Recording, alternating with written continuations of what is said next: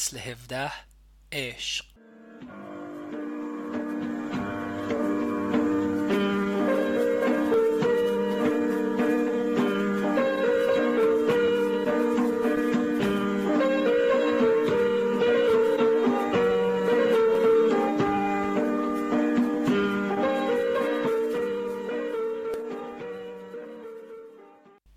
روز بعد که بیدار شدیم حس کردم فضای دیگری میان ما حاکم است. صمیمی مهربان و با گذشت نسبت به خطاهای یکدیگر. احساس زندگی دوباره احساس اینکه می‌توانست امروز نباشد و همه چیز همان دیشب به انتها برسد. احساس لذت بردن از لحظه به لحظه این بودن. غروب برای خرید نان دم دکان نانوایی ایستاده بودم. خونکی غروب حرم گرمای بعد از ظهر را گرفته بود اما از نانوایی هوای دمدار و خفهی بیرون می‌زد. دو تا از زنهای همسایه هم پیدایشان شد. بهترین فرصت بود تا حرف بودن علی را در خانه پیش بکشم تا همسایه ها از آن باخبر شوند. می‌دانستم خبر به زودی پخش خواهد شد. تفلی برادرم هرچی تو تهرون دنبال کارگشت پیدا نکرد. شوهرم بهش گفته که بیاد اصفهان. شاید اینجا یه کاری پیدا بشه. اخویدون چی کار است؟ دانشجوه. چند روزیه که اومده. ندیدینش؟ همه میگن ما دوتا خیلی شبیه هم هستیم. نانوا که گوشش به ما بود. نانی دستم داده گفت آقای شوماکل نونای ما خوشش نمیاد. حواسم از همسایه به نانوا رفت. تعجب کردم. نکند نیما را نان به دست دیده باشد. برای اینکه تعدادمان در خانه معلوم نشود یک وعده نان روز را از نانوایی دیگری می خریدیم. گاهی که نیما از بازار با موتور رد می شد نان اضافی را می گرفت. حتما همین کار او را نانوا دیده بود. وا این حرفا کدومه؟ آقامون چند بار فکر کرده دیر وقت شاید شما بسته باشین عدم کارش نون خریده. بهش گفتم اینا چیه می‌گیری مثل لاستیک میمونه دیگم نگرفت. ناموا گوشه چشمی نازک کرد و گفت هیچ جانونی ما نمیشه نباید میگذاشتم نیما نان بگیرد. من می توانستم زیر چادرم نان را مخفی کنم تا کسی نفهمد. اما نیما این امکان را نداشت. نان به دست که وارد خانه شدم علی را دیدم که حاضر می‌شد تا با نیما از در خارج شوند چی شده؟ کجا میرید؟ علی در حالی که کمربند اسلحهاش را آماده می کرد گفت قراری پیش اومده. میرم فردا همین وقتها برمیگردم. نگران پرسیدم قرار نبود جایی بری؟ اتفاقی افتاده؟ گفتم که چیزی نیست. فردا برمیگردم. نیما بدون کلامی علی را برد. با شروع دوباره مطالعات جمعی آرامتر شده بودم. اما هر حرکت نامنتظری دلواپسم می‌کرد. حس می‌کردم اتفاقی در راه است که فقط زمان آن را نمی‌دانم. به همه چیز مشکوک بودم. سازمان سعی کرده بود انشابیون را از هم جدا کند. شاید فکر می‌کرد اگر آنها را میان تیم ها پخش کند می‌تواند بر فکرشان تأثیر بگذارد. نگران جدایی و شکستن تیم بودم. بعد از خروج آن دو از خانه تازه متوجه شدم که با رفتن علی من و نیما آن شب تنها میماندیم. از این فکر گرمایی در درونم دوید. این آرزویی بود که در دل داشتم اما فکر نمی کردم که زمانی برآورده شود. اکنون با این آرزو فاصله ای نداشتم. پشت به دیوار داده نفس عمیقی کشیدم. آیا این امکانی بود تا با نیما مثل روزهای اول آمدنم به این تیم حرف بزنم؟ او برایم شعر بخواند و معنا کند. یا اینکه رابطه ما خیلی بیش از اینها پیش رفته بود. چشمهایم را بستم. صورتش را در نظر مجسم کردم. آیا می توانستم احساسم را به او بگویم یا او همه چیز را می دانست؟ با او تنها می شدم. با این فکر نفس در سینم حبس شد.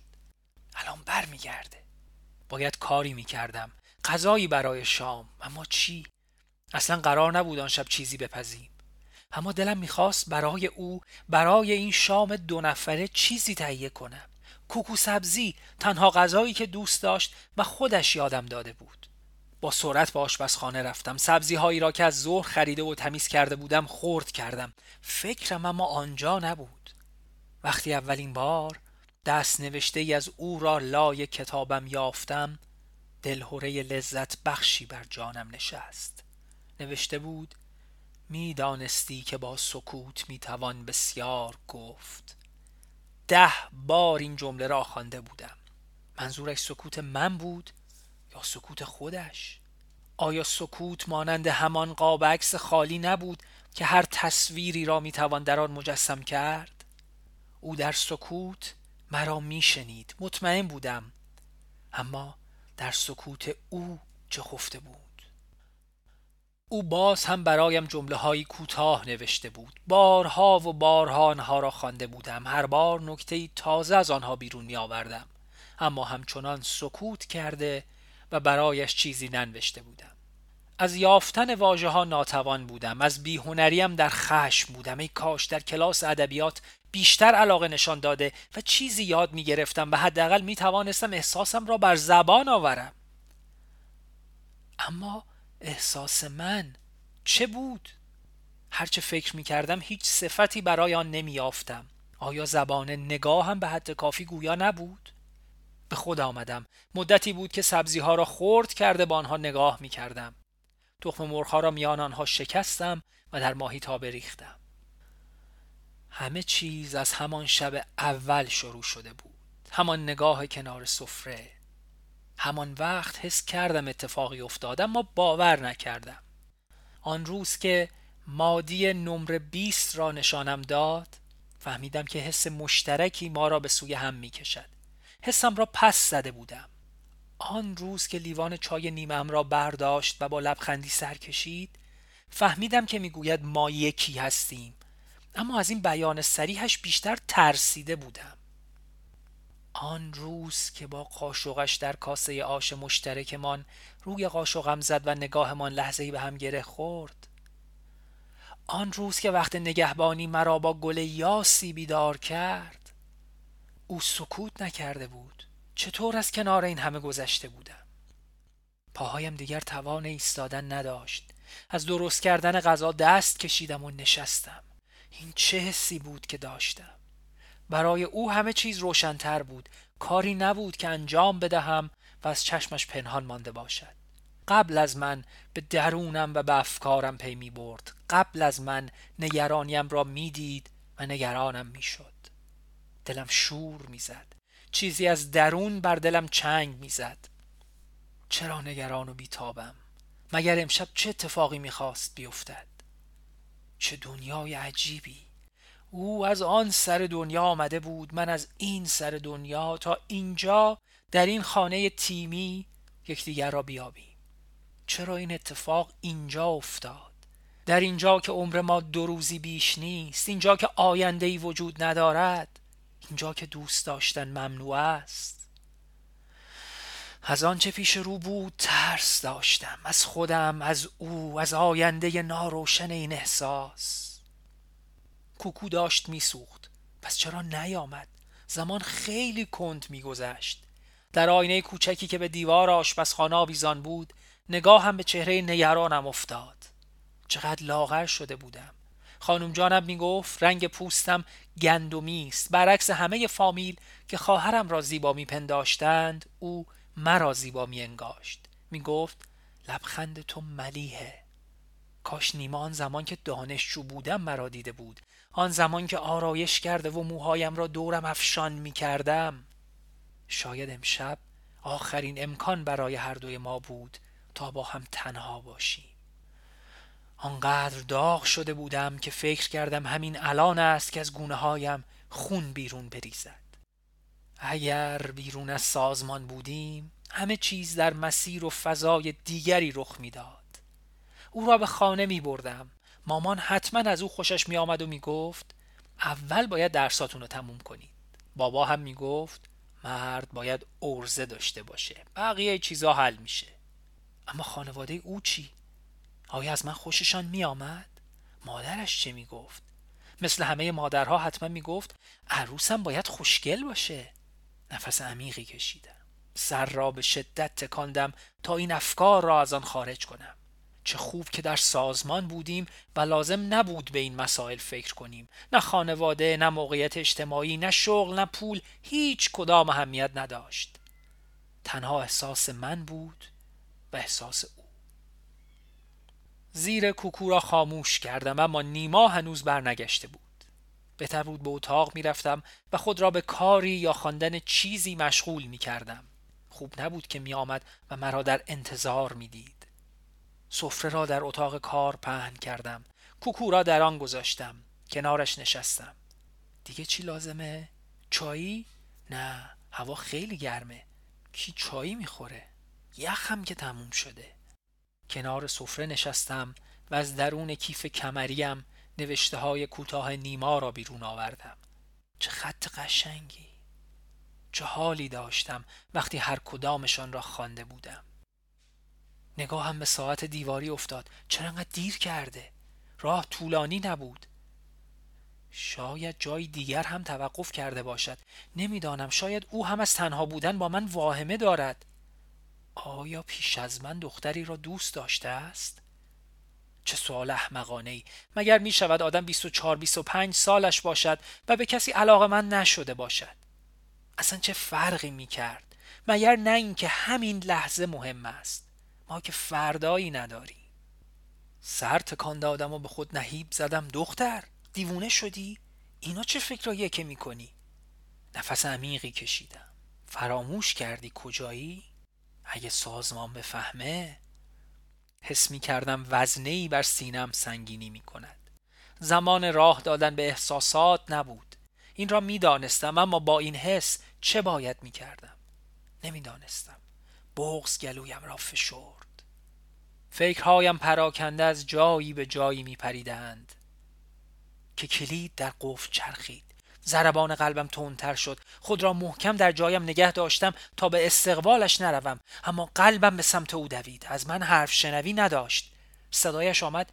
شیرین چشم بسته آوردم. پرده وسط اتاق کارو بکش.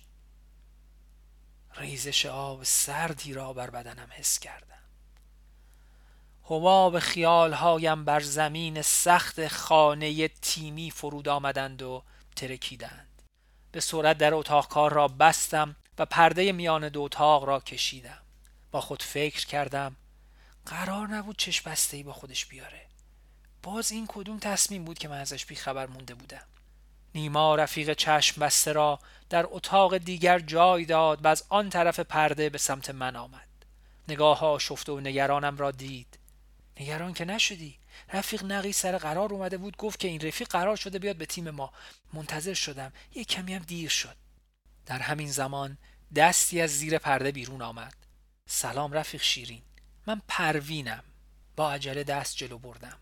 دستش کوچک بود و ظریف اما صدایش قوی و محکم. نگاه نیما را دیدم که به کوکوی درون سفره و دست نوشته های خودش بر زمین خیره مانده است. چون کسی که از خطای خود شرمنده است و دستش رو شده است با سرعت کاغذها را جمع کردم. نیما خم شد و دستم را گرفت. دست کوچک من در دست درشت او میلرزید. از خجالت خیس عرق بودم. چقدر وقتی روی موتور بودیم دلم می‌خواست که دستهایم جای دستگیره موتور می بود و او محکم آنها را می گرفت اما اکنون حتی توان نگاه کردن به او را هم نداشتم. هول شده نمی‌دانستم چه بگویم. بغز راه گلویم را بسته بود. دلم می‌خواست در بغلش گم شوم و های های گریه کنم. اما سازمان جای این رفتارها نبود. دست را سری بیرون کشیدم. آب دهان را قورت دادم و بلند پرسیدم رفیق پروین شام که نخوردی؟ منتظر جواب نماندم. سفره را به سمت پرده کشیدم. پایین پرده را کمی بالا زدم. قسمتی از سفره را طوری که بتوانیم سه نفری دوران بنشینیم زیر پرده پهن کردم و به هوای آوردن آب از اتاق خارج شدم. بغز در گلویم شکست و اشکهایم سرازیر شدند. خود را لو داده بودم. نیما فهمیده بود که به انتظارش نشستم. در آشپزخانه ایستادم. رویم نمی‌شد به اتاق بازگردم و با او چشم در چشم شوم. بالاخره با ظرفی آب به اتاق بازگشتم. نیما آن طرف پرده کنار پروین نشسته و با او حرف می‌زد. سر سفره که نشستم متوجه شدم که یک طرف کوکو سبزی اصلا سرخ نشده. این حد از حواس پرتی را در خود سراغ نداشتم. با غذا بازی بازی می کردم اشتهایی به خوردن نداشتم. اولین لغمه ای که به دهان بردم متوجه شدم که کوکو بد جوری شور شده است. یاد حرف خانم جانم افتادم که می گفت وقتی غذا شوره یعنی آشپز عاشقه. آن شب رفیق پروین هم اشتهایی نداشت و چیزی نخورد اما نیما تمام کوکوی شور را خورد. وقت خواب حس زیبایی داشتم گرمای مطبوعی زیر پوستم حس می کردم فشار گرم و دوست داشتنی دست نیما هنوز با من بود. از دستم عبور کرده و به قلبم رسیده بود. آن را زیر صورتم گذاشتم. جای ترس بعد از ظهر را شور و اشتیاق پر کرده بود.